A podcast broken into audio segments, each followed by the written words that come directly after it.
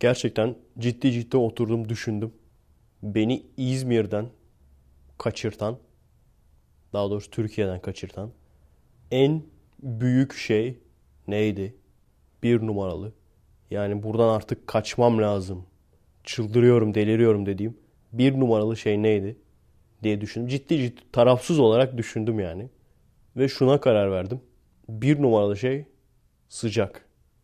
Gerçekten İzmir'in dayanılmaz sıcağı. Aslına bakarsanız bir sürü atarlanacak durum var Türkiye'deki hayatla ilgili. Ama gerçekten şu anda fark ettim de hiçbirisi sıcak kadar beni delirtmemiş. Çünkü var olan şeylere de ekstra kızmamın, ufak şeylere de mesela normalden 2-3 kat daha fazla kızmamın, sinirlenmemin sebebi de büyük ihtimalle sıcak. Sıcak olduğu zaman dışarı çıkamıyorsun. Markete gidemiyorsun. Spor yapamıyorsun. Hem spor yapamıyorsun hem onun rahatsızlığı var. Hem de sıcağın rahatsızlığı var falan. Hele bir de çalışman gerekiyorsa sıçtın yani. o yüzden şimdi düşünüyorum da Araplara cehennemi tasvir ederken cehennem sıcak demelerinin sebebi herhalde oydu. Çünkü adamlar zaten çölde bıkmışlar yani sıcaktan. Nerede bir gölge buluruz diye onun hesabını yapıyorlar. Çünkü şeye bakacak olursanız Viking inanışı olması lazım. Yanlışım varsa düzeltin. Viking inanışına göre hani bizde kıyamet kopunca şey olur ya her taraf böyle işte ateşler, alevler, alevlenir falan böyle. Viking inanışına göre her tarafı buz kaplıyor. Her taraf aşırı soğuk bir şekilde öyle bitiyor yani. Onların kıyameti o. E o da gayet mantıklı. Sürekli kuzeyde yaşayan adama sen şey dersen bak cehennem diye bir yer var. Aşırı sıcak bir yer dersen adam anında gider tuvalette ekmek yemeye başlar. Merhaba arkadaşlar. Nasılsınız? Keyifler nasıl? Kendinize iyi bakın arkadaşlar. Merhaba arkadaşlar. Nasılsınız? Keyifler nasıl? Bir hafta sonu daha hızla geçti. Şu an pazartesideyim. Yani Türkiye'de önemli bir olay olduysa onu bile bilmiyorum öyle diyeyim. Çünkü gerçekten kafamı videoya gömdüm. Ateizm serisine. Bir gün boyunca ve kaç dakikalık bir bölüm yaptım? İki küsür dakikalık abi. Ama iyi oluyor gerçekten. Yani gerçekten sallamıyorum. Çünkü düşünecek olursanız Patreon'dan arkadaşlar sağ olsunlar bir artış gene başladı. Ne oldu bilmiyorum. Benim haberim olmadan birileri bir yerlerde paylaşıyor mu, reklamı mı yapıyor bilmiyorum. Öyle bir artış gene oldu. Ama dediğim gibi şu anda sadece FKS dinleyenler için bu. O yüzden gerçekten patlama yapabileceğini düşünüyorum yani. Seyirci ve takipçi sayısında bu serinin bölümlerinin. O yüzden de aslında bir an önce bitirmek istiyorum, yüklemek istiyorum. Ama bir yandan da kötü olsun da istemiyorum. Çünkü gerçekten Türkçe olarak buna yaklaşan, bu konuda yani buna yaklaşan bile bir program görmedim ben. Direkt dinle ilgili olan. Neden dinin doğru olmadığını anlatan. Mümkün olduğu kadar bütün konuları kapsamaya çalıştık. Yaratıcı kavramı, her şeye kadir tanrı kavramı, din kavramı. Bunları kapsamaya çalıştık. Gerçekten animasyonlar olsun, çizimler olsun, illüstrasyonlar olsun. Bayağı alevli oluyor yani. Bunun haricinde Patreon'dan mesaj atan arkadaşları görüyorum. Ama mesajların çoğunu okuyamıyorum. Gerçekten çok kötü bir mesaj sistemi var. Patreon'dan mesaj atmayın arkadaşlar. Ya Facebook'tan atın. Ben Others bölümüne de bakıyorum. Rahat olun siz. Ya Facebook'tan atın ya da commek.yahoo.com. Önemli bir şey söyleyecekseniz. Patreon'un mesaj sistemi felaket. Türkçe karakterler falan çıkmıyor birincisi. ikincisi de gerçekten ne kadar kötü bir inbox yapmış adamlar yani. Her seferinde baştan girmen gerekiyor falan. Çoğu zaman açılmıyor mesajlar falan. Böyle acayip acayip işler yani. O şeydir ya böyle Türkçe karakter yerine bir sürü kod koyarlar böyle. Mesela Ü yerine çizgi, yüzde işareti, V işareti, üst işareti falan. Okumaya çalışıyorum imkansız yani. Sanki böyle ağzında kocaman o bizim eski model diş tellerinden vardır ya. Kallavi olurdu onlar. Gerçekten. Bir gün copy paste yapayım ne demek istediğimi anlarsınız arkadaşlar. Yazıları gerçekten bozuyor Patreon. Hiçbir şey anlaşılmıyor yani. Ama olsun gerçekten birçok şeyi mümkün kıldı bize bu site. Bu arada Mediafire yasaklandı diyorlar. Herkeste OpenDNS vardır umarım. Ben şunu anlamıyorum. OpenDNS'iniz yokken zaten nasıl giriyorsunuz ki internete? Türkiye'de OpenDNS'siz internete mi girilir? Bir Google bir Facebook. Onlar da yasaklanır yakında merak etmeyin. Yasaklar arttıkça Chrome gibi uygulamaların pluginleri de daha gelişiyor. Öyle pluginler geldi ki artık istediği kadar blok koymaya çalışsın. Yemiyor diye biliyorum ben. Gerçi ona da daha gelişmiş blok falan koymuşlardır. İleride balon projesi var biliyorsunuz. Hem Facebook'un sahibi hem de Google'ın sahibi bu projenin peşinde. Balonlarla internet vericileri olacak statosferde. Herkese uygun olacak internet. Herkes yani direkt wireless olarak görebileceksin onu. Ve tamamen anonim olacak ve ücretsiz olacak. Böyle bir plan var. Adamların şu anda yapacak kadar parası da var. Yapacak kadar teknolojisi de var. Şu anda belki olamaz imkansız diyor olabilirsiniz. Zamanında ben Google Earth gibi bir şeye imkansız gözüyle bakıyordum. Herifler yaptılar yani. Müthiş bir şey yani Google Earth. Müthiş bir şey yani. Hani birçok şeyi biz bacak bacak üstüne atıp sanki böyle yapılması zaten normal bir şeymiş gibi karşılıyoruz ama gerçekten Google Maps, Google Earth gerçekten insanlığa bir hediye yani. İnsanlığa bir hizmet. O herifler de bilirdi abicim. Arap prensleri gibi, Arap şeyhleri gibi o paraları kadınlarla yemesini o herifler de bilirdi. Yani şunu görüyorum son zamanlarda Bill Gates başlattı bu olayı. Yani Bill Gates zamanında denk geldi diye biliyorum ben ilk. O ve onun ekürisi. Artık zeki insanlar da zengin olabiliyor. En eskiden çünkü şöyleymiş. Çok fazla bunları anlattım ya. Çok fazla arazin olması lazım. Zengin biri olman için. Çünkü işte tarım, hayvancılık vesaire. Oradan kazanıyorsun. Daha sonra endüstriyel devrimden sonra o kadar alanının olmasına gerek kalmıyor. Fabrikalarının olması yetiyor. Şimdisi hiçbir şeye gerek yok. Yazılımla dünyanın en zengin adamı olabiliyorsun. Yani çalışana hem çok çalışan hem de doğru çalışana iş var. Bu arada unutmadan biliyorsunuz Efekest için tanıtım videosu yapıyoruz. Efekest'i nasıl dinliyorsanız atıyorum otobüste dinliyorsunuz otobüsteyken veya evde oyun oynarken dinliyorsunuz o şekilde. Yani nasıl hangi pozisyonda dinliyorsanız kendinizi o şekilde çekip 15 saniye falan 10-15 saniye bana yolluyorsunuz. HD mümkünse. Onları birleştireceğim. Bir de mesela FKS'lerden de bir best of yapacağım. Ondan sonra bir tanıtım videosu yapacağım. Onu geçtik sayı olarak. Bir 20'ye falan ulaşırsak çok iyi olur. Zaten yeterli olur. Çok aşırı da uzun tutmak istemiyorum. Ha bu arada tabii kendini göstermek istemeyenler olabilir. Onlar da kendi bakış açısından çekerler. Evet. 34. Efekes'te geldik.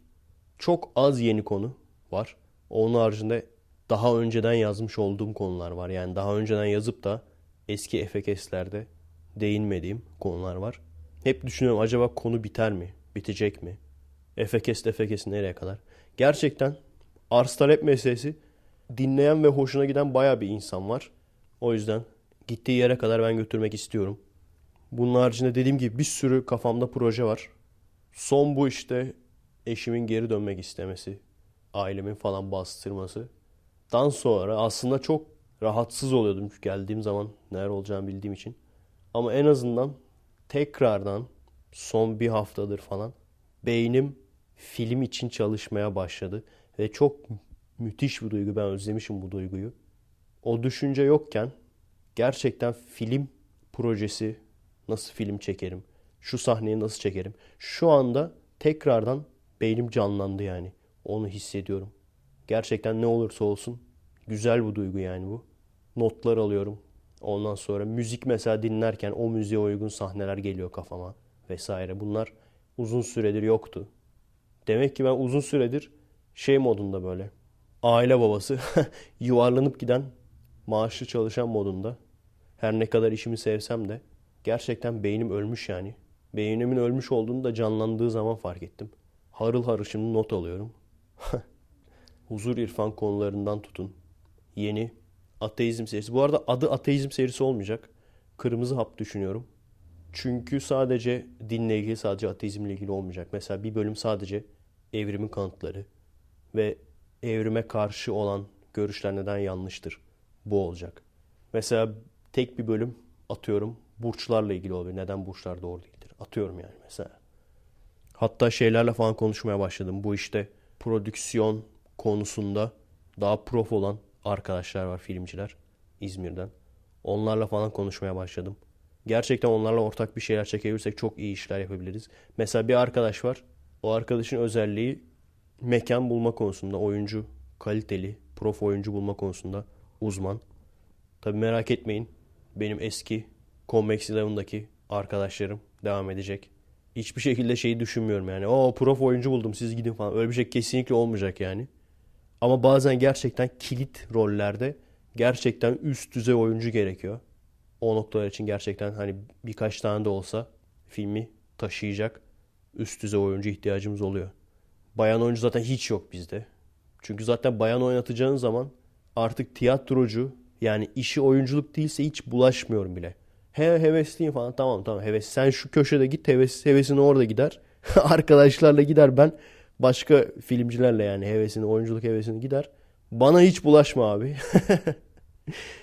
Hatırlıyor musunuz? Baya bir atarlanmıştım ara yani. Bayan oyuncu oynatmayacağım bundan sonra falan diye. Dikkat ettiniz mi bilmiyorum. Onu dedikten sonra 3 tane falan oynatmışımdır bayan oyuncu. Onların hepsi de tiyatrocu zaten. Yani bu işi yapan insanlar. Yok abi onun kaprisi çekilecek gibi değil yani. Evet vizyona giren garip filmler köşesinde geçen hafta anlatacaktım vakit olmadı. American Sniper diye bir film girmiş vizyona. İlk gördüm adını ciddi ciddi şey sandım. Böyle Amerikan klişeleriyle dalga geçen bir film sandım adına bakarak. Çünkü bu kadar da olmaz ya American Sniper. Hani bir film vardı ya. Bilmiyorsanız seyredin komik bir film. God Bless America diye. Yazarı ve yönetmeni şey. Bu polis akademisinde Zed vardı ya. Deli birisi. o adam düşük bütçeli bir film. Bayağı da tartışma yaratan bir film. O God Bless America yani Tanrı Amerika'yı kutsasın filmi. Orada şey işte bir tane adam artık Amerika'da gördüğü saçmalıklara, salaklıklara çıldırıyor, deliriyor. hani biz bile görüyoruz. Evet abi bunlar saçma falan. Ama hani kendim Amerikalı olmadığım için o kadar şey olmuyor yani. Umursamıyorum. Gerçekten büyük salaklıklar var yani. Çocukların şımarıklığından tut, insanların aşırı tembelliği, kimleri ne şekilde ünlü yaptıkları, bir sürü aslında yani bizdeki o medya maymunluğu falan aslında Amerika'nın küçük bir çakması yani. Amerika'da bunun büyüğü. Veya işte bizdeki o şımarık çocuk muhabbeti falan Amerika'nın ufak versiyonu yani. Amerika'da her şey büyük olduğu için bunlar da daha büyük yani. Her neyse o filmde işte o adam en sonunda cinnet geçiriyor. Teker teker ne kadar böyle mal insan varsa vurmaya başlıyor. Bir silah alıyor, vurmaya başlıyor. Bir küçük kız da onunla ortak oluyor falan. İkisi birlikte vuruyorlar falan. Tartışma yaratan bir film. Benim çekmeye götüm yemezdi. Çünkü adın çıkar yani. O işte bak insanları öldürmeyi düşünüyor falan diye. Tartışma yaratan bir film ama birçok kişinin de içinden bunun geçtiğini hepimiz biliyoruz. Kimse bunu söylemez ama yani yolda yürürken Türkiye'deyken ümüğünü sıkmak istediğin kafadan bir 10 kişi çıkıyordu yani her gün her sokağa çıktığında. O yüzden ters köşe bir isim yani God Bless America. Hani ben tanıtımını görmüş olmasam ismine bakıp hayatta seyretmezdim. Şey de onun gibi mesela Cabin in the Woods. Biliyor musunuz o filmi? Ormandaki kulübe diye geçiyor galiba. Cabin, kabin yani in the woods. Mesela onun fragmanını falan seyret. Bak adı zaten tipik klasik klişe teen slasher filmi gibi değil mi? Fragmanını seyret fragmandan da anlaşılmıyor. Kötü yanı o yani. Fragmanı seyretmiştim ben ve beğenmemiştim. Ne lan bu demiştim. Bin tane seyrettik bu tür film demiştim. Aynen bildiğimiz klasik teen slasher filmi gibi bir ormanda bir kulübeye gidiyorlar. Kulübe buluyorlar. Kampa giderken. O kulübede ondan sonra işte katiller musallat oluyor falan gibi görüyorsun filmin fragmanı. Belki de adamların amacı da oydu. Yani fragmandan bile anlaşılmasın film. İyice ters köşe olsun adamlar. Ama gerçekten film tam bir ters köşe. Size de anlatmayacağım. İsterseniz fragmana bakın. Başkasına da bakmayın yani. Veya fragmana da bakmayın. Çünkü fragmanda bu anlattığım kadar işte daha ötesi yok yani. Gerçekten çok farklı bir olay ama. Güzel bir dalga filmi. Tavsiye ederim. Seyretmediyseniz kesinlikle seyredin yani. Her neyse işte bu yeni vizyona giren American Sniper'da aynen öyle dalga geçen bir film sandım. Ama değil. Direkt Amerikalı bir sniper'ın söylediklerine göre en çok adam öldürmüş olan sniper'mış bu. Biyografisi. Direkt Oscar bait deniyor bu tür filmlere. Oscar yemi. Hurt Locker bir ara almıştı. Bu da herhalde onun peşinden gitmeye çalışıyor. Filmin özelliği şu ama gerçekte manyak, akıl hastası bir adammış bu. Chris Kyle dedikleri. Ve gerçekten adamın hani elinde Kur'an olan herkesi vurmuyorum ama vurmak isterdim falan demiş böyle. Keşke daha çok kişiyi öldürseydim falan. Hani 116 kişiyi öldürmüştü. O 116 kişinin hepsi gerçekten terörist mi? O filmde bile tartışma konusu yani. Gerçekten hepsi terörist mi? Bombacı mı? Belli değil. Bu arada film kötü bir film değil. Kaliteli bir film. Ama işte böyle mal propaganda filmi. Tamamen tamamen bu tür insanları kahramanlaştırıp ki bundan önce işin ilginç yanı kahramanlaştırdıkları başka askerler de varmış. Ve bu askerler ordunun yaptığı zulmü fark edip konuşmaya karar verince bir şekilde kazayla ölüyorlar. Friendly fire bilmem ne yanlışlıkla arkadaşları vuruyor. Peki Chris Kyle'a ne oldu? O da aynı şekilde bir arkadaşı öldürdü. Akli dengesi bozuk bir arkadaşı. Öldürdü geçti. Şimdi öldürünce de dev bir tören yaptılar falan. İşte büyük kahraman diye falan böyle. Ne oldu bu filmi görünce insanlar ve gerçekten çok fazla hani bizim Türklerde mal insan çok diyoruz. Burası dedim ya Amerika her şeyin en büyüğü. Olacak illaki. Malın da en büyüğü. Sayı olarak da en büyüğü. Buraya bile bir mal çocuk gelmişti. İlk başta anlatmışımdır size başlarda. Yani o onlar çok net belli yani. Hani dördüncü, beşinci sınıf olmuş daha çok basit çarpım işlemlerini yapamıyor. Çok basit yani. Yani 18 çarpı 3 diyorsun 16 yazıyor. Öyle diyeyim sana. Ama şeylerde falan böyle işte Call of Duty bilmem ne hastası falan. Anladın mı? Onlar işte bu filmi de seyredince diyecek bak ben de gireyim ben de katılayım orduya ben de sniper olayım. Ben de hem adam öldürme zevkimi tatmin edeyim adam öldürürken bir de bana kahraman desinler. Yani herkes gerçek kötü adamın kim olduğunu biliyor. Film bile o kadar malca ki insanlar da çok eleştirdiler. Amerikalılar kendileri de çok eleştirdi yani. Adam gençken 11 Eylül'ü görüyor. 11 Eylül saldırısını. Ondan sonra sniper oluyor. Ondan sonra ülkesini korumak için Irak'a gidiyor. Irak'ın 11 Eylül saldırılarla alakası yok. Hiçbir alakası yok yani. Irak sadece girip oradaki rejimi bozup oraya kendi adamlarını koymak için. İşte sizde nükleer silah var falan diye. O yüzden giriyoruz. Yani herkes biliyor. Bu çağın, bu devrin kötü adamı kim herkes biliyor. Ama gördüğünüz gibi laf bile edemiyorlar. Ekonomik bağlantıları bozulmasın diye. Güçsüz olana da herkes bir bahane uydurup ensesine çakar. Anladınız mı aradaki farkı? Kötü adam olalım demiyorum. Başkasına saldıralım da demiyorum. Ama güçlü adam ol ki en azından sana zarar vermeyi düşünemesinler. Yani bu şey gibi. Hani bazı insanlar vardır. En son Survivor'da görmüştüm.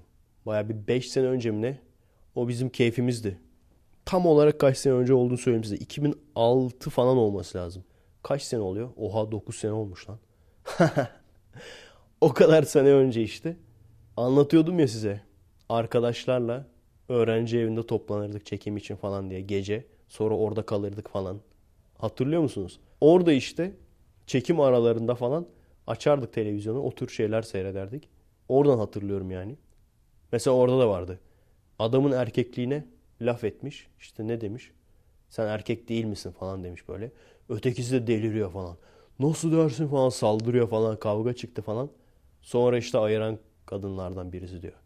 E ama yani erkekliğine laf etti ya. bir şey diyeceğim. Hadi bir milyon kişi el ele tutuşup benim erkekliğime laf etsin. Efe erkek değil desin. Bir milyon kişi. Umurumda olur mu? Kime neyi kanıtlamaya ihtiyacım var? Çünkü hiç kimseye hiçbir şey kanıtlamaya ihtiyacım yok. Hadi onu geçtim. Eskiden gerçekten tırmanırken yavaş yavaş tırmanmaya çalışırken beni hedef gösteren, benim söylediklerimi çarpıdan insanlar bana zarar veriyordu. Ama şu an bu noktaya geldim. Direndim yani. Direne direne kazandım. şu an bu olay ona katlandı. Hala da adam bana diyor ki mesaj atıyor. Sen diyor niye Kürtlerden nefret ediyorsun? Adama güzelce cevap veriyorum. Diyorum ki kardeşim dediğin doğru olsaydı benim Kürt takipçim olmazdı. Var mı? Var. Ondan sonra adam bana cevap olarak senin Kürtlerden nefret etmen acaba şu sebepten? Ha evet evet o. Blokladım herifi tabii. Yani isteyen istediği yerde istediğini söylesin. Öyle bir nokta gelecek ki bütün düşüncelerimi yüklemiş olacağım. En azından yüklemek istediğim düşüncelerimi. Ondan sonra zaten fiziksel olarak zarar verseniz de hiçbir şey değişmez. Yani sonuç olarak büyümek arkadaşlar. Büyümek çok önemli. Büyümek ve büyüdükten sonra da küçülmemek. Karakter olarak yani. Neyse. Daha önce de başka filmler için söylemiştim. Bu American Sniper'da aynı muhabbet işte. Askerlik zorunlu olmadığı için bu tür filmlerle işte insanları özendirip asker yapmaya çalışıyorlar. Bu kadar basit bu olay. Başka bunun altında başka bir şey aramayın yani. Birilerini kahraman yapıyorlar. Bir de öldürüyorlar üstüne daha fazla konuşamasın diye. Öldürüp bir de arkasına ağlıyorlar. Olay bu. İlginç bir olay anlatacağım. Bu hafta okudum. İlk ateist yetimhanesi açılmış. Ama açan kişi şey demiş açıklamasında. İşte ateist doktrini çocuklarımıza öğreteceğiz. Çocuklarımız dedi de Afrika'dan falan bulmuş böyle. Afrikalı çocuklar. Ateist doktrin. Aynen misyoner okulu gibi yani. Oraya açmışlar bir tane. Ateist doktrinimizi çocuklara öğreteceğiz. Ondan sonra işte derslerde ateizmi öğreteceğiz falan. Ateistlerin birçoğu tabii tepki göstermiş buna. Bu da gene aslında güzel bir tartışma konusu. Şimdi şu anda dinlerin insanlar tarafından yazılmış olduğu konusunda benim herhangi bir şüphem yok. Neden olmadığını uzun uzun açıklardım ama önceki efekesleri dinlediyseniz zaten biliyorsunuzdur. Ama buna rağmen yani doğru olduğunu bilmemize rağmen çocuklara doktrin şeklinde bunu işte din yoktur, tanrı yoktur, bu bu şekilde. Aksini iddia edemezsin falan. Bu sizce doğru bir davranış mı? Bence hiçbir gerçekten kafasını çalıştırarak ateist olmuş insan bunu yapmaz yani çocuğuna. Ve zaten de birçok ateistten de tepki gelmiş. Ne yapman lazım? Çok basit. Daha önce de söylemiştim. Bir, eleştirel düşünmeyi öğretmen lazım insanlara. Şu çok önemli.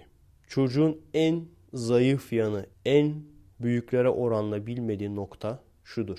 İnsanlar yalan söyler. Yüzüne bakıp gülse de yalan söyler. Kendinden aşırı emin bir şekilde böyle konuşsa da yalan söyler. Her çeşit yalan söyleyen insan vardır. Bunu bilmesi lazım. Bir olay bir kişinin ağzından çıktı diye doğru olacak diye bir kural yoktur. Bu bir gerçek. Bunu söyle çocuğa. Zaten bunu söylediğin zaman o kendi de bunu deneyerek de görür yani dünyada. Kimin yalan söylediğini, kimin doğru söylediğini anlamanın tek yolu mantığa uyuyor mu? Diğer senin bildiğin doğrularla çelişiyor mu? Eğer senin bildiğin doğrular çelişiyorsa ya senin bildiğin doğrular yanlış ya o adamın söylediği yanlış. İkisinden biri yalan olmak zorunda. Yani neden ateistsin diye sordukları zaman bir cümleyle özetliyorum ben. Çünkü dinin bir kısmına inanmaya inanmıyorum. Bizde şu anda bir sürü ateist olmayan herhangi bir din sahibi aklı başında insan var. Hataları ne? İnandıkları dinin bir kısmına inanıyorlar. Geri kalanını kabul etmiyorlar. Ben de bunu kabul edemiyorum işte. İşte bu yüzden ateistim. Yani sonuç itibariyle hiçbir şeyi doğru olduğunu bilsek dahi insanlara empoze etmemeliyiz. Neden? Zararlı mıdır? Doğru bile olsa yani zararlı mıdır? Kesinlikle zararlıdır. Neden zararlıdır? En basitinden şu örneği vereyim. Atatürk'ü tanımadan sadece işte çok yüzeysel tarih derslerinde böyle öğrenip sadece o kadar bilen insan eğer araştırarak kendisi bir şekilde bularak öğrenmediyse o insanı sen çok rahat tekrardan düşman yapabilirsin Atatürk'e. Ki yapıyorlar da. Bir. İkincisi de şunu da yapabilirsin. Mesela Atatürk şunu şunu çok severdi deyip her başa gelen, her iktidar olan parti bunu yapıyor. AKP bile yaptı yani. Atatürk sağ olsaydı AK Parti'ye oy verdi dedi birisi ya. yani savunduğun kişi, empoze ettiğin kişi gerçekten iyi bir kişi olsa bile gene de zararlıdır. Bu sebepten dolayı işte. Çünkü sen o kişiyi kafana göre şekillendirip o kişiyi takip edenleri de eğer gözü kapalı takip ediyorlarsa o kişiyi takip edenleri de o şekilde çok rahat bir şekilde yönlendirebilirsin. Ateizm de aynı. Eğer kafanı çalıştırmıyorsan ki Türkiye'de ben çok fazla görüyorum. Kafasını çalıştırmayan ateist. Çok görüyorum yani. Ya bu kadar sığır ateist olmamalı. Hala da yarıdan az olduklarını düşünüyorum ama bilmiyorum. Bu şekilde düşünmezsen o zaman tabii ki ateizm grupları deyip veya ateizm topluluğu deyip adam sana molotofçuları pazarlamaya çalışabilir. Çok acayip bir şey bak geldi aklıma şimdi anlatacağım. Karik ateist diyen gruplardan bir tanesi. Gerçek karik ateist mi, fake karik ateist mi bilmiyorum. Ama en çok üyesi olan karik ateist grubu. Dediğim gibi grup gerçek mi, sahte mi bilmiyorum. Sahte olup da gerçeğinden daha çok üyesi olan bir grupsa bilemem. Sorumluluk kabul etmem yani. Her neyse olay şu. Bir paylaşım yapmışlar. Yaptıkları paylaşım şu. Tecavüzün cezası 5 yıl, molotof atmanın cezası 19 yıl. Bundan sonra polislere tecavüz edelim o zaman. Altta bir sürü kişi böyle like'lar. Evet ya gerçekten doğru. Ulan geri zekalı mısınız? Ha? Geri zekalı mısınız? Hadi sordum. Lütfen yazar mısın? Yoruma yaz. Evet geri zekalıyım. Hayır abi geri zekalı değilim o kadar da. Yazar mısınız? Molotof atmanın cezası 19 yıl olsa sokakların daha temiz olması gerekmez miydi? Molotof atmanın cezası 19 yıl öyle mi? Yani arkadaşlar biraz beyin olsun. 250 gram biraz pipiye sürülecek akıl olsun arkadaşlar. Lazım. Arada lazım oluyor. Pipiye sürülecek kadar akıl arada lazım oluyor. Bu tür durumlarda işte. Yani şu adamlara bir din uyduralım da gitsinler ya. Yapıştılar kaldılar. Evet yan tarafa gene Reaper'lar geldi. Öteki odaya kaçmak zorunda kaldım. Benim de mesai başlıyor zaten arkadaşlar. Kendinize iyi bakın. Salı devam ederiz. Asansör gir.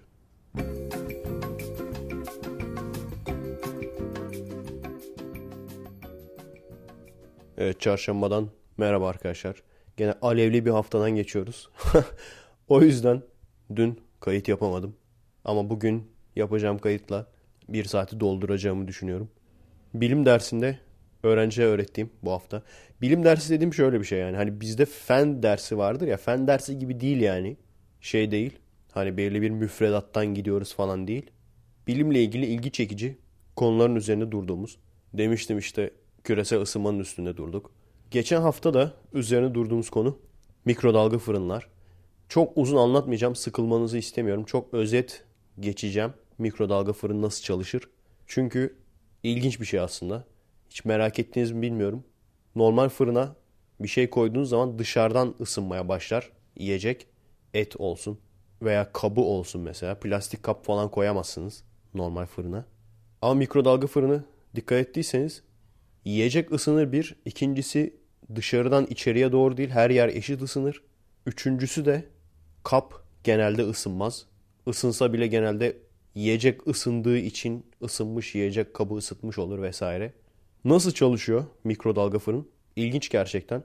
Görülmeyen resmen lazer ışınıyla lazer tabi buna denmiyor ama resmen ışınla pişiriyor. Mikrodalga ışınlarıyla kafamı kurcalayan bir olay vardı. Hala anlayamamıştım. Daha önceden de bakmıştım çünkü nasıl çalıştığına. Çünkü mikrodalga fırın diyor ama verdiği ışık, ışın yani kızıl ötesi. Çünkü düşünecek olursanız mikrodalga demek dalga boyu eğer kısaysa o zaman ultraviyole, X ışını, gamma ışını türü ışınlar olması lazım. Mikrodalga denmesinin sebebi şeymiş. Yani radyo dalgalarına göre daha kısa olduğu için hani dalga boyu aslında birkaç santimetre yani. O tür ışın veriyor. Ve tabii ki bizim gözle gördüğümüz aralığın çok daha üzerinde dalga boyu. O yüzden biz göremiyoruz. Bu ışın ne yapıyor? Yiyeceğin içindeki su, yağlar ve şeker bunların içindeki atomları kıpraştırıyor. Yani bu üç maddeyle etkileşim yapabiliyor. O işte atomları kıpraştığının bayağı bir uzun açıklaması vardı böyle elektronları döndürüyormuş da bilmem neymiş. Dönünce ısınıyorlarmış falan. Yani onlar işin detayı kısacası elektrik alıyorlar öyle diyeyim. bu üçü elektrik alıyor yani. O yüzden kuru bir ekmek koyduğunuz zaman o kadar ısınmaz. Veya bazen şeyi görürsünüz. Bazı yiyeceklerin içi ısınır dışı ısınmaz falan. Aslında onun sebebi içinin daha kurumamış olmasıdır. Çünkü yiyeceklerin dışı özellikle kapalı kapta tutmazsanız dışı kurur ya. O yüzden o kuru kısımlar o kadar ısınmaz. Veya ısıttığınız yiyeceklerin kuruduğunu görürsünüz. O da işte suyun sadece etkileşip gitmesinden dolayı. Metal neden konmaz mesela mikrodalgaya? Metal yansıtıyor. O yüzden mesela hep benim düşündüğüm şey vardı. Alüminyum folyo koyuyorlar ama. Esas zararlı olan böyle ince metaller. Atıyorum çatal. Çatalın böyle ucu incedir ya. İnce olduğu zaman çünkü kıvılcım çıkartıyor. Kıvılcım çıkartınca tabii yangına bile sebep olabiliyor. O ışını neyle sağlıyorlar? Onun da zaten ilk onu bulan adam radarla bulmuş. Yani radarın önünde fazla durduğu zaman cebindeki şekerlerin sıcaktan eridiğini fark etmiş. Ve ilk radardan buluyor yani. İlk mikrodalga fırınlar dev gibi zaten. Ondan sonra sonuç olarak olayın kilit aleti magnetron denen bir alet. Elektrik enerjisinin içinde öküz gibi bir mıknatıs var. Şimdi bana bunun detaylı açıklamasını sormayın. Yani o işte elektrik enerjisi o magnetron denen olay dönüyor. Onu döndükten sonra ışına çeviriyor. O şekilde ışını sağlıyor. Ama bunun nasıl olduğunu bana sormayın. Çünkü benim o kadar çok sevdiğimiz bir elektromanyetik konusunda çok sevdiğimiz bir hocamız vardı. Hala da bak elektromanyetik deyince götüm başım oynuyor yani böyle kaşım gözüm oynamaya başlıyor. Hani olur ya deli adamlar bazı kelimeleri söyleyince böyle delirirler falan. Çok severdik hocayı böyle her gün kendisini, ailesini hep anardık. Anasını bacısını anardık her gün yani. O yüzden elektromanyetiği bana sormayın arkadaşlar. İşte sağ el kuralıymış da sol el kuralıymış da bilmem neymiş de. Abi benim bildiğim bir tane sağ el kuralı vardır. O da yemeğini sağ elle yiyeceksin. Solla yersen şeytanlar yer. Benim bildiğim bir tek sağ el kuralı budur. Bir de şey derler. Ateistler işte bunu açıklayın falan. Sağ el kuralına göre, sol el kuralına göre bilmem ne. Kendi kendine oluşamaz madde. Ateistler açıklasın. Bir de o sağ el, sol el kuralı var. Maalesef sürekli anlatıyoruz ama hala onu diyorlar. Ateistleri bitirecek video falan veya ateistleri bitirecek yazı falan deyince hala da ben hevesleniyorum. Hala aynı şey diyorlar. Ateistler her şey kendi kendine oluşmuş sanıyor ama şöyle çok inanılmaz bir olay var. Bu da mı kendi kendine oluştu? Hayır. Tekrar söyleyeyim sen anlamamaya devam et. O benim umurumda değil. Ateistler her şey kendi kendine oluştu. Tesadüfen oldu değil. Adı üstüne ateist. İnsanların bu konuda uydurduğu hikayeler, efsanelerin biliyorsunuz dindar insanlar ne der? Bu efsanelerin biri hariç hepsi insan uydurmasıdır der. Biz de diyoruz ki hayır biri hariç değil hiçbiri hariç değil. Yani hepsi tamamı insan uydurması. Yani insanlar bir yerlerde bakmışlar düşünmüşler bu herhalde böyle. Bazen kasıtlı bazen gerçekten böyle sanarak bir şeye yazmışlar kafalarına göre. Biz bunu diyoruz. Neyse araya da bunu sıkıştırdım. Mikrodalga fırın diyorduk. Mesela bir olay daha var. Ben bilmiyordum gene belki siz biliyorsunuzdur. Normalden daha fazla ısıtmak istiyorsanız yiyecekleri yağın içinde falan ısıtabiliyormuşsunuz. Öyle olunca tabi biliyorsunuz su şeydir. Kaynama noktasına kadar çıkar. 100 dereceye kadar çıkar. O tepsinin mikrodalga fırınlarda tepsinin neden döndüğünü herhalde tahmin edebiliyorsunuzdur. Çünkü tek bir noktaya veriyor ışını. Öyle olunca da her yere eşit dağılmasını sağlayabilmek için tepsiyi döndürüyorlar. Aslında tabi mikrodalga fırının iç kısmı da metal olduğu için duvarlardan sekip gene aslında dağılma olayı oluyor. Ama yeterince iyi dağılamama ihtimaline karşı döndürüyorlar yiyeceği. Evet biraz daha ilginç bir konuya geçelim. Bundan sıkıldıysanız. Gene de önemli diye anlatmak istedim. Geçen hafta kafama takılan başka bir olay daha. Michael Bay neden bu kadar bozdu? Michael Bay gibi bir adam yani. Gerçekten merak ettim. Acaba dedim Jerry Bruckheimer'la çalışırken mi daha iyiydi? Ondan sonra bozdu? Jerry Bruckheimer'la birlikte yaptığı filmlere baktığımda işte Pearl Harbor, Bad Boys 2 falan. Hani sevmeyen insan da vardı. Ben genelde seviyordum. Biraz böyle hani Hollywood filmi klişeleri vardı gene içinde. Ama gene en azından konuluydu. Dedim acaba Jerry Bruckheimer'dan ayrıldıktan sonra mı iyice bozdu? Ama gerçekten işin ilginç yanı Jerry Bruckheimer'dan ayrıldıktan sonra yapımcı. Bu arada Jerry Bruckheimer'ı biliyor musunuz? Söyle. Yani herkes tanıyormuş gibi anlatıyorum da. Abi Jerry Bruckheimer Hollywood'un bir numaralı yapımcısı.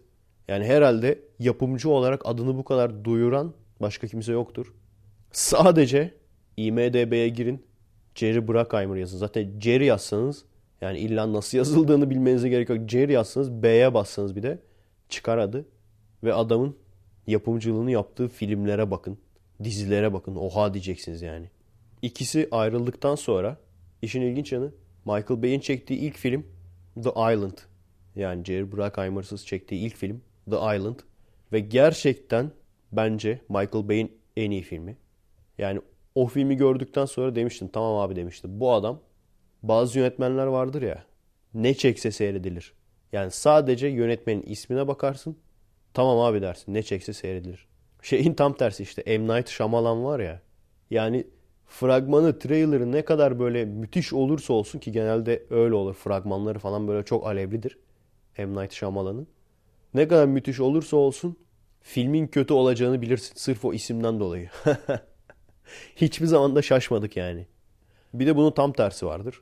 Yönetmenin adını gördüğümü tamam dersin abi. Bu film iyiymiş. Brian Singer mesela. Ridley Scott vardı mesela. Ridley Scott sonlara doğru bozdu. Spielberg zaten vardı. Spielberg de sonlara doğru bozdu. James Cameron zaten 5 tane mi ne film var? James Cameron film çekiyorsa devrim yapmak için film çekiyor zaten. Adamın öyle boş çektiği film yok yani. Devrim yapmak için film çekiyor. Ama bence bana soracak olursanız hani Avatar devrim falan diyorlar. Eyvallah devrim 3D konusunda.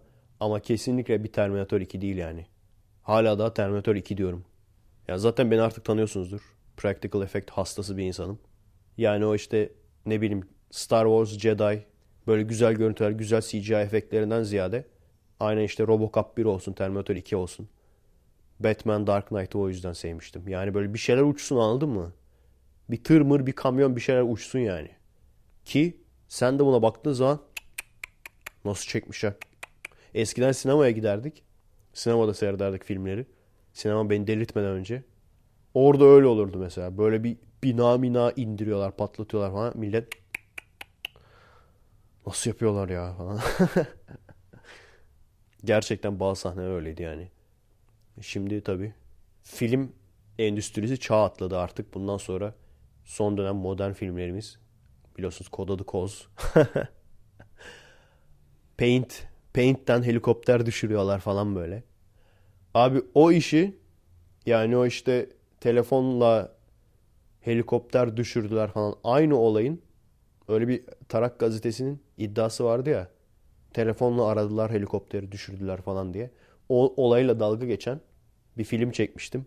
Kesin bakın. Tarak gazetesi Katil Cep diye. Benim yaptığım canlandırma adamlarınkinden daha iyi. Ben oyuncak helikopterle yapmıştım. Çünkü adamlar paintle yapmışlar. Düşen helikopteri. Benim yaptığım canlandırma daha iyi yani. Onu yakında paylaşacağım. Belki de siz bunu dinlediğinizde paylaşmış olurum. Eski videolardan biri de yeni seyircilerin çoğu bilmiyordur büyük ihtimalle. O da güzel, eğlenceli çekimlerimizden bir tanesiydi. Eski kamerayla çekmiştik ama baya bilgisayar efekti kasmıştık. Her neyse onu anlatıyordum. Michael Bay The Island'da en iyi filmini çekmiş adam. Ama ondan sonra Transformers serisi geliyor. Transformers 1 biraz hayal kırıklığı çünkü çok iyi bir şey bekliyordum ben. Biraz böyle işin içine Hollywood karıştırmışlar. Çünkü Transformers'ı hayal ediyorum. Çok müthiş şeyler yapılabilir yani. Gerçek çizgi filmine bağlı kalınırsa. İlk başları falan çok iyi başladı falan. Ondan sonra robotları konuşturmaya başladılar. Karizma falan gitti yani. Yani ben şeyi hatırlıyorum. Fragmanı seyrettiğimde ağzımın suyu akıyordu yani resmen. O yüzden fragmana göre yani sürekli her gün oturup fragmanı seyrediyordum. Onu hatırlıyorum. Ama işte fragmana göre biraz hayal kırıklığı oldu. Gene de IMDB'de 10 üzerinden 8 koymuştum. Basmıştım. Çünkü iyi sahneleri çok iyiydi. Ondan sonra 2'yi seyrettim dedim Allah belanızı versin. Birçok filmin o tür böyle gişe yapmış aksiyon Hollywood filminin ikincileri çok kötü oluyor. Neden olduğunu da tahmin edebiliyorum. Bu direkt direkt ordu propagandası. Bunu uzun uzun anlatmıştım zaten. Ve ondan sonra zaten herif sanırım Transformers'dan başka bir şey çekmedi yani. Yazık. Aslında o adamda müthiş potansiyel var. Yani şeyi falan seyrettiyseniz, Island'ı seyrettiyseniz müthiş potansiyel var yani adamda. Mesela G.I. Joe da öyleydi. G.I. Joe'nun birincisi iyiydi gerçekten. Gerçekten iyiydi yani. Hani G.I. Joe'yu seven, o oyuncak serisini seven insanlar bence beni tatmin etmişti yani. Böyle işte ordu var. Ama Cobra o kadar teknolojik olarak üstün ki ordu güçsüz kalıyor yani. Ondan sonra bakıyorlar işte G.I. Joe'da da aynı teknoloji var falan. Sonra kapışıyorlar falan. Tamamen teknolojik de olay. Sonra 2, G.I. Joe 2. Bir baktık Hiç o hani oyuncaklardaki kostümleri falan yok. Hepsinin üzerinde asker kıyafeti var. Hepsinde böyle işte normal ordu silahları falan var böyle. Bildiğin asker olmuşlar yani. Ne oldu geri mi gittiler adamlar? Teknoloji olarak. O da direkt işte şey olmuş yani. Ordu propagandası maalesef. Yani Hollywood da bozdu arkadaşlar. Sırf filmcilik olarak Türk filmleri geri gitmiyor. Bu arada bir arkadaş şey dedi. Bana masal anlatma diye bir Türk filmi var abi dedi. Çok güzel falan. Fragmanına baktım. Bayağı güldüm. Yani fragmandan güldüğüm Türk filmi en son ne zaman vardı hiç hatırlamıyorum bile yani. Bak bir filmin fragmanına bakayım da güleyim bir Türk filminin. Hiç hatırlamıyorum. Belki de ilk defa oldu diyebilirim. O yüzden seyretmediyseniz seyredin. Ben daha filmi seyretmedim ama listeye koydum yani onu da seyredeceğim. Bu arada unutmadan söyleyeyim. Canlı yayınımız her zamanki gibi cumartesi akşamı olacak. Gene tabii size Patreon'dan mesaj atmaya çalışacağım. Okuyabilirseniz. Okuyamazsanız bile en azından benden mesaj geldiğini görürsünüz anlarsınız yani. Ve evet bu haftaki sponsorlarımız gene Kıvanç Gülbaş. Bu sefer geçen hafta Svealand'tı arkadaş. Bu sefer Götaland olmuş. Görüyorsunuz arkadaşlar işte zenginseniz böyle komik komik şeyler söyletebiliyorsunuz bana. Zenginler kervan. Ne yapalım arkadaşlar? Bunlar sayesinde işte bunlar sponsorluk yapıyorlar. Birkaç zengin arkadaş. Şimdi ben dua edin evliyim. Evli olmasam burayı gördünüz. Full dul kadın dolardı yani böyle. Ondan sonra tabii şeyler falan farklı olurdu. Üyelere hediyeler falan farklı olurdu işte. 50 dolar basana şey Skype'tan özel kameralı görüşme falan. ne yapalım? Arada da sanat için soyunmak lazım böyle. Evet Cem Bilge, Defne G, bayan podcastçimiz. Barış Ulutaş yazıyor. Kaan Yazgan.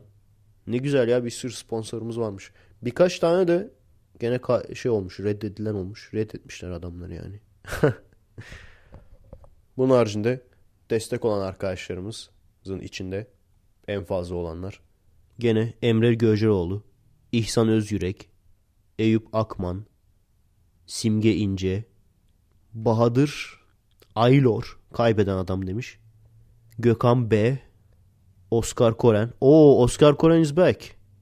Ve tabii ki kankisi Arken Lenit Orgon Nomilir, Atakan Zilifli, James Onur Benli, Muaz Samlı, Melcem Kobal. Bu kadar. Bu arkadaşlara ve diğer bütün arkadaşlara aslında hepsine teşekkür ediyorum. Yavaş yavaş hayalimi gerçek oldurtmaya başladığınız için. Dediğim gibi maalesef ben isterdim. Tamamen kendimi şu anda bu işe vereyim. Daha fazla vakit ayırayım. Ama dediğim gibi yaza kadar böyle.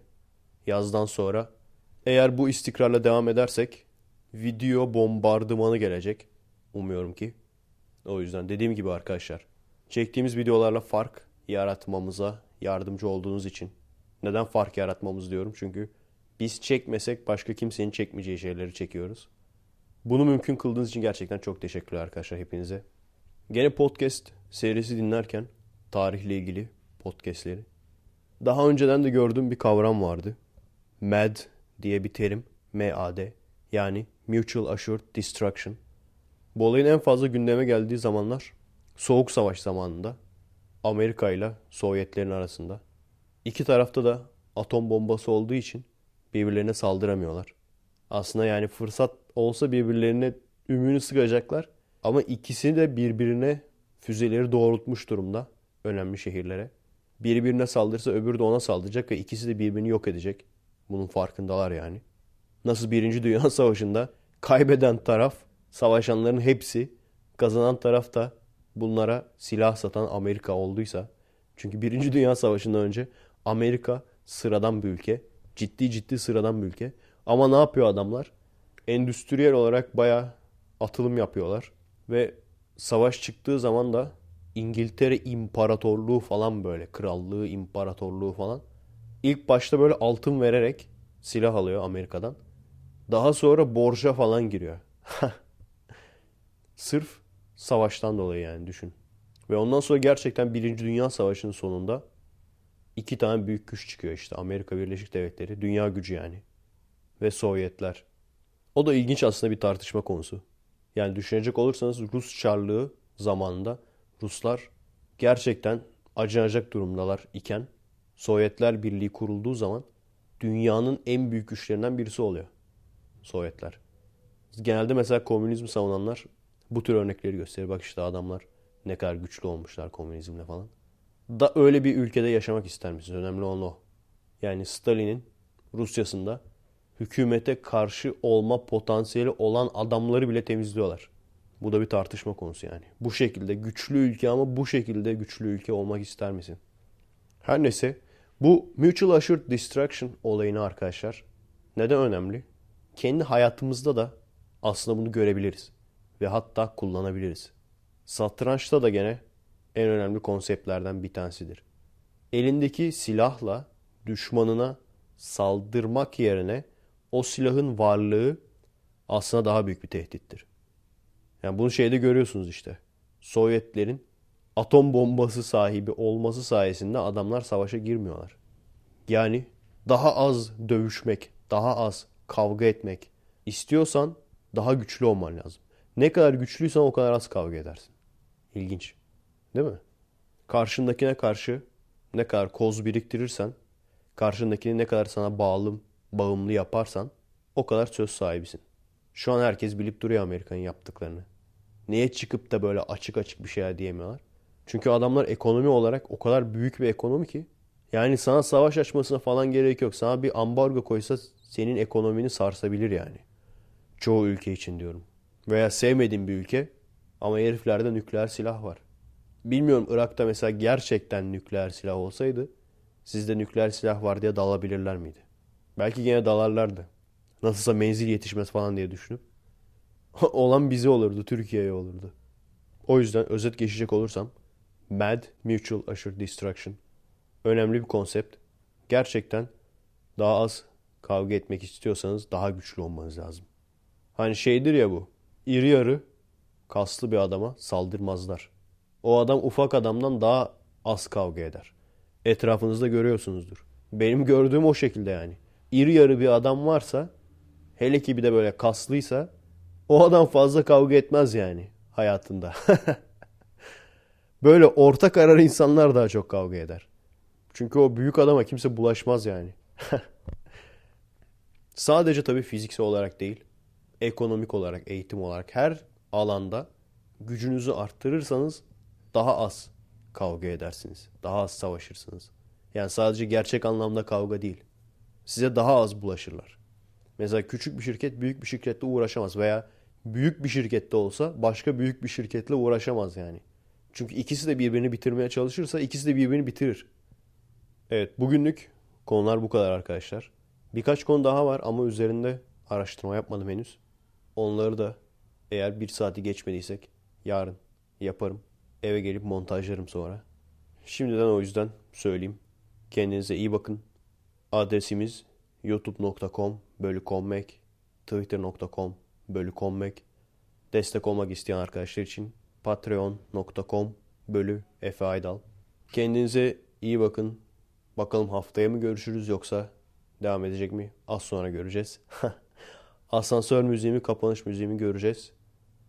3, 2, 1, gir.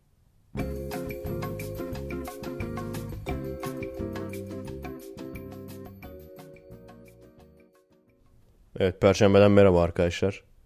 Bu podcast'in de son dönem içine, son yüze girmiş olduk bu podcast'te de. Konu sıkıntısı olarak değil de enerji sıkıntısı olarak kendimi son kalan enerjimi yükleyerek, zorlayarak kendimi yapıyorum. Umarım çok böyle enerjisiz veya güçsüz çıkmıyordur sesim. Sebebini gizli efekeste anlatacağım. Böyle şeylik gibi olmadı değil mi? Hani demo versiyonu, FX'te işte gerçek versiyon falan var. Ondan değil arkadaşlar. Biliyorsunuz kendi kişisel yaşadıklarımı yani genel herkesi ilgilendiren değil de kendi kişisel yaşadıklarımı gizli FX'lerde anlatıyorum. Neden? Bunun sebebi ne? Çünkü kendi hayatımda olanları herkesi ilgilendirdiğini veya herkesin bunu merak etmediğini biliyorum. O yüzden bu tür podcastleri, herkese açık podcastleri de bu tür şeyler için kullanmak yerine daha çok insanı ilgilendiren şeyler için kullanmak istiyorum. Baştan da söylemiştim hani beni Patreon'dan üye olacak kadar zaten takip eden, merak eden insanlar daha çok ilgilenirler o tür şeylerle. Neyse. En azından dolu bir gizli efekesti olacak. Onu da bu hafta sonu yüklerim gene. Yükleyince Patreon'dan mesaj atmaya çalışacağım bakalım olursa. En kötü ihtimal zaten. Yani mesajı atarım çok büyük ihtimalle de mesajı almasanız bile şeye bakabilirsiniz hafta sonu gelince. Benim Patreon sayfasında Creations bölümü var. Oradan bakabilirsiniz. Sizin üyeliğinize gözüküyor olacaktır üyeyseniz eğer. Standart üye olunca oluyor galiba. Standart üyeyseniz o şekilde indirebilirsiniz yani en kötü ihtimal. Onun haricinde mücadeleye devam. Dayanıyoruz. Direniyoruz. direne direne kazanacağız. Dün gene tarih podcastlerinde gene ilginç bir tartışma konusu vardı. Katliamlar yani savaşlarda yapılan katliamlar, savaş suçları bunu anlatıyorlardı. Ne olursa savaş suçu sayılıyor. Ne olursa insanlık ayıbı sayılıyor. Ne olursa operasyon sayılıyor veya kurallar çerçevesinde sayılıyor. Biliyorsunuz Birinci Dünya Savaşı'nda doğru düzgün hava saldırısı yapılamıyordu, bilinmiyordu yani. Esas hava saldırıları, bombardımanlar İkinci Dünya Savaşı'nda çok etkili oldu. İngiltere'nin bir sürü şehri, Almanya'nın bir sürü şehri, Japonya en çok bombalanan şehirler arasında. İnsanlar böyle işte ilk başta hatta tartışma konusuymuş. Hani ortak bir karara bağlayalım. İnsancıl mı değil mi hava saldırısı gibi. İnsancıl olduğunu savunanların iddiası eskisi gibi karadan saldırırsak yani o saldırdığımız ülkenin fabrikasına saldırmalar lazım. Silah fabrikasına, ordusuna saldırmalar lazım. Ama karadan saldırırsak şehirlerden de geçmemiz gerekecek. O yüzden çok daha büyük savaşlar olacak. Ama en azından havadan saldırırsak yani havadan saldırma yasal olursa bu savaş kuralları olayını ben hala anlamış değilim de. havadan saldırma olayı yasal olursa en azından çok daha az sivil insan ölür. İlk bu şekilde çıkıyor ve bunu kabul ediyorlar. Tamam diyorlar hava saldırısı öyle olsun. Ve işin ilginç yanı bunu en çok Amerikalılar söylüyor. Ve şu anda atom bombasını kullanan, kullanmış olan savaşta tek ülke Amerika. ne oluyor? Tabi olay şu. Hani o iddia ettikleri gibi çok böyle nokta atış fabrikaları vuracağız, işte askeri hedefleri vuracağız falan diye başlıyor olay. Ondan sonra ilk fark ettikleri gündüz saldırı yapamıyorlar.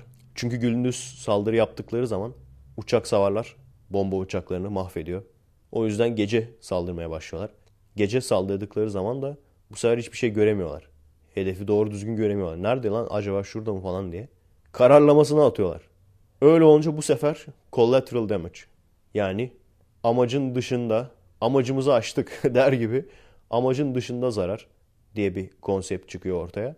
Bu sefer de diyorlar ki işte hedefiniz askeri üslerse veya fabrikalarsa onun yanında istemeden şehirleri de vursanız bu kabul edilir. Collateral damage. Ondan sonra Japonlar fabrikaları tek bir noktaya toplamak yerine küçük küçük ev fabrikaları gibi dağıtıyorlar. Öyle olunca tabii Amerika bu sefer fabrika diye her yeri vurabiliyor. yani gülüyoruz ama aslında ağlanacak bir durum. Atom bombasını bile attıkları zaman şu anda sadece biz atom bombası olayını bildiğimiz için vay ediyoruz insanlık ayıbı falan. Aslında atom bombasının geliştirilmesi gerçekten vahşeti azaltıyor. Çünkü buharlaşıp ölüyorsun. Ve bir seferde iki kere attılar bombayı Japonya teslim oldu.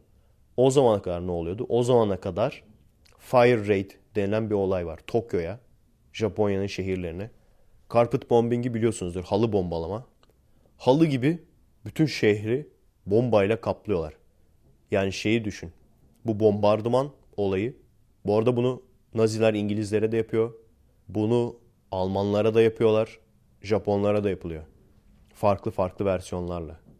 İşte şey falan diyorlar. Yani bir noktadan sonra artık bilerek sivilleri bombalamaya başlıyorlar. Şeyi düşünüyorlar. Biz sivilleri bombalarsak siviller de kendi hükümetine karşı çıkacak. İşte morallerini bozacağız. Moral bozma bombalaması gibi bir şey. Üç aşaması oluyor bu bombalama olayının. Birincisi normal bomba. Bu arada bilmiyorum filmlerde falan gördünüz mü? Ama olayı anlatıyorlar. Yani gerçekten yaşayan insanların anlattıkları. Bombardıman uçaklarının büyüklüğü her birisi bildiğin yolcu uçağı büyüklüğünde. Yolcu uçağı büyüklüğünde yüzlerce belki bin tane gökyüzünde. Üç aşama oluyor. Birinci aşamada direkt bomba atıyorlar. Patlama. Her taraf patlıyor. Binalar vesaire yıkılıyor.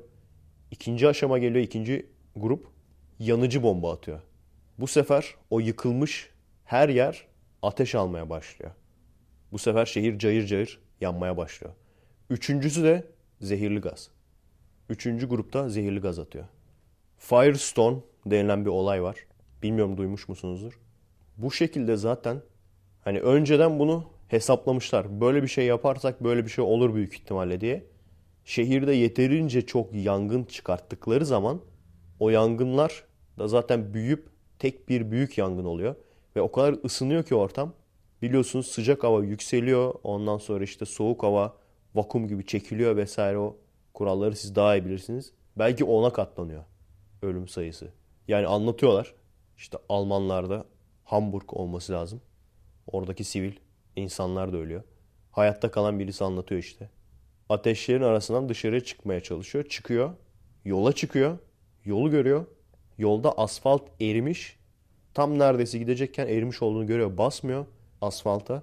Paralel devam ederken insanları görüyor. Kaçmaya çalışırken asfaltın üstünden geçmeye çalışmışlar. Bastıkları zaman ayakları yapışmış. Ve o şekilde hala canlılar. Bir tanesi işte kurtarmaya çalışırken ayağını el de yapışmış bu sefer. Dizleri, elleri asfalta yapışmış bir şekilde çığlık atıyor. Koşmaya devam ediyorlar. Bir tane duvar görüyorlar. Duvar komple kol bacak ile kaplanmış durumda. Şöyle bir konsept var mesela. Zaman ayarlı bomba atma. Böyle de bir konsept var. Bu nasıl oluyor? Attıkları bombaların bir kısmı daha sonra attıkları özellikle zaman ayarlı ve böyle 12 saat sonra patlamaya, 5 saat sonra patlamaya. Farklı farklı zamanlarda. O zaman ne oluyor? Yaralıları kurtarmaya giden insanlar da patlamış oluyor. Bir kere onlar da ölmüş oluyor. Bir. İkincisi de insanlar artık bunu bildiği için bu sefer bombalanmış alana hiç girmiyorlar bile. Yaralıları o şekilde ölmeye bırakıyorlar. Yani bunların hepsini duyduktan sonra ciddi ciddi lan diyorsun atom bombası bunlardan daha iyiymiş. Yani bunu birçok ülke yapıyor. Amerika da yapıyor zaten. Ve gene savaş strateji uzmanlarından bir tanesi söylemiş ki çok doğru. Öldürdüğünüz kişiden uzak olduğunuz zaman katliam yapması çok kolaydır diyor. Gerçekten doğru. Bir kere zaten asker, katliam yapan asker metrelerce yükseklikte, yüzlerce metre yükseklikte. Bunun emrini veren adam zaten başka ülkede yani. Hani bu Moğollar zamanında değil ki komutan askerlerle birlikte gitsin, herkesi dayasınlar duvara, kellelerini uçursunlar. Yani neden bir tanesi katliam sayılıyor da ötekisi operasyon sayılıyor? Ne farkı var? Yani onu diyorum ya, insanların çıkıp da parmakla gösterip de aa şu insanlar ne kadar kötü, bu insanlar ne kadar barbar. İşte barbar Türkler, insanlık ayıbı, Hunlar kafa kesiyor, bilmem ne. Senin yaptığın ne göt? Sırf moral bozma amacı, düşmanın moralini bozalım diye sivil şehirlere bu tür bombaları atmak. Tokyo'dan dönüyorlar mesela. Rapor yazacaklar. Uçaklar yanmış et kokuyor. Adamların uçağının altı yanmış et kokuyor. Yani katliam yaptığın insandan uzak olunca katliam demesi kolay. Ve tabii bütün bunlardan savaş mantalitesinden de uzak olunca bizim gibi onun yaptığı insanlık ayıbı ötekinin yaptığı katliam vesaire demek de kolay. Bir de böyle bir konsept var. Bu da bir ayrı bir tartışma konusu yani. Yani şöyle düşün. İşte hangi şehirde oturuyorsanız ben İzmir'de oturuyorum diyelim. Yunanlılar denizden gelecekler ve aşırı güçlü bir orduları var. İzmir'i yakıp yıkacaklar. İzmir'de kimseyi bırakmayacaklar. Bunu da engellemek için senin gidip önceden gidip adamlara havadan bu tür bir saldırı yapman lazım. Yapar mısın yapmaz mısın? Aman insanlık ayıbı arada siviller de gidiyor. Siviller ölmesin. Daha böyle küçük küçük bomba atalım. Şundan eminsin diyelim. Sen bu bombayı atarsan bu sivilleri öldürürsen Yunanistan'daki bu adamlar sana saldıramayacak. Bundan eminsin. Veya büyük ihtimalle saldıramayacaklar. Yapar mısın? Yani işte o yüzden arkadaşlar güçlü olmak çok önemli. Güçlü olacaksın ki böyle götün tutuşmasın. Yani o Ermeni soykırım dedikleri olay tam bir göt tutuşması.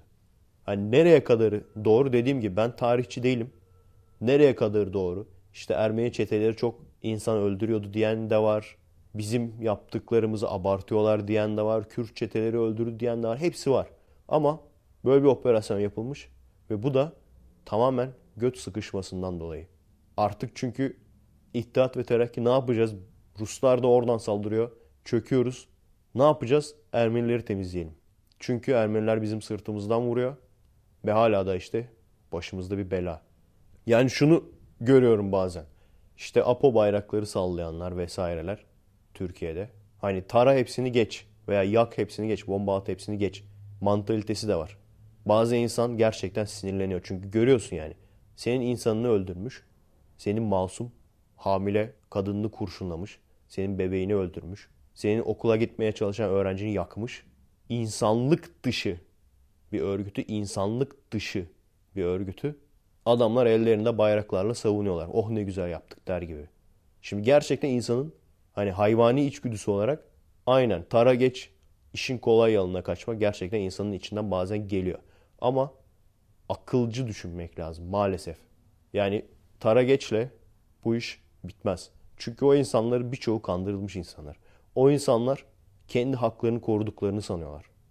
Ve bizim esas bu konudaki düşmanımız yani o sokaktaki o elindeki bayrak olan Moldova'da insanlar bile değil yani.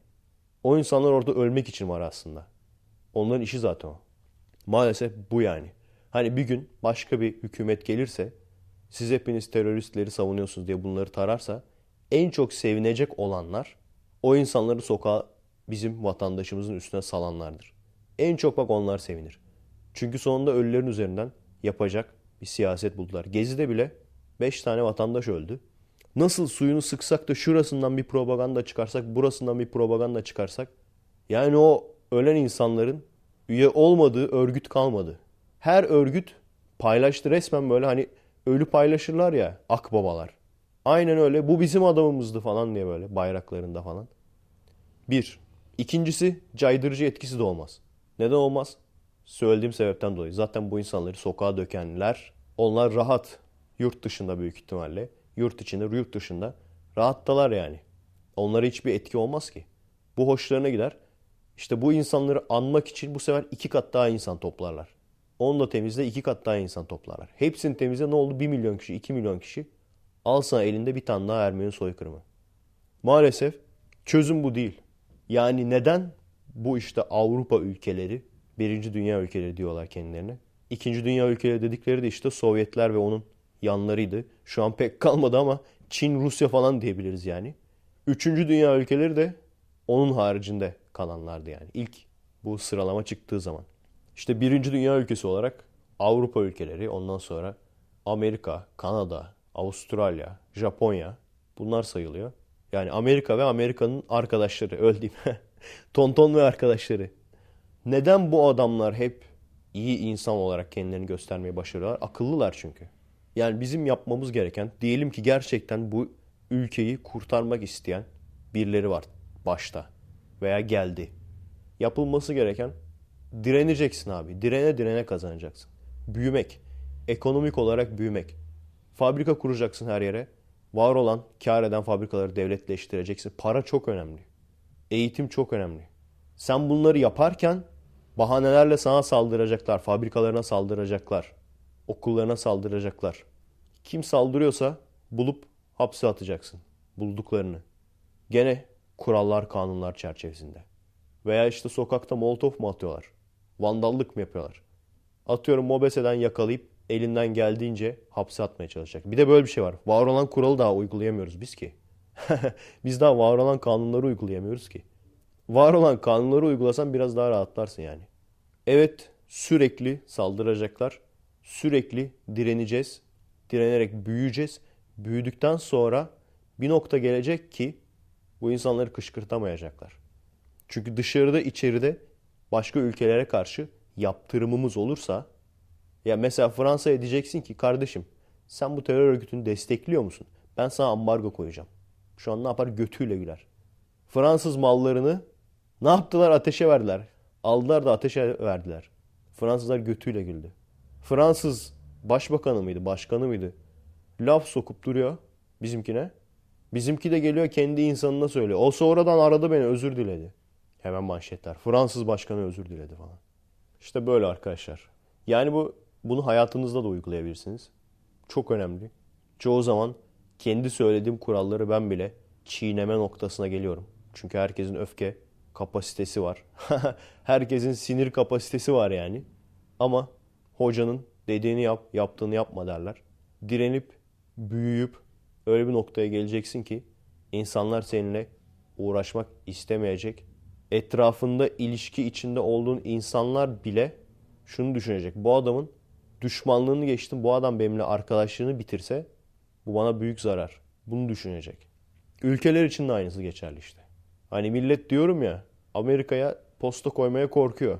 Şeyden dolayı değil yani. Hani posta koyarsak bizi bombalar falan ondan değil. Ama adamlara ambargo koysa ekonomisini sarsar yani. O yüzden işte Çin, Rusya falan ağzına geleni söyleyebiliyor. Veya işte Çin'le mesela çok ters oldukları halde zihniyet olarak birbirlerinin yüzüne gülüyorlar ama yani gülmek zorundalar çünkü. İşte böyle arkadaşlar. Evet bayağı konuşmuşum. Haddimizi, zamanımızı aşmışız. Bugün çok az zamanım olacak montajlamak için. Bu podcast'i de hayırlısıyla bitirdik. Ben şu yazdığım diğer konular ile ilgili de bir bakayım. Neler var internette bir okuyayım. Artık şey diyorlar ya araştırma yaptım falan. Araştırma yaptım dediği Google'a yazmak. Hani eskiden araştırma yaptım deyince bir kütüphaneye falan gitmen gerekiyordu. O yüzden artık şu konular hakkında araştırma yapayım diyesim gelmiyor. Çünkü yani araştırma dediğin Google'a yazıyorsun, Wikipedia'ya yazıyorsun. O yani. evet gördüğünüz gibi çok dürüstüm arkadaşlar. Kendinize iyi bakın. Haftaya görüşürüz. Ya bu arada söylemeyi unuttum. Alevli haftalar. Merhaba arkadaşlar. Nasılsınız? Keyifler nasıl?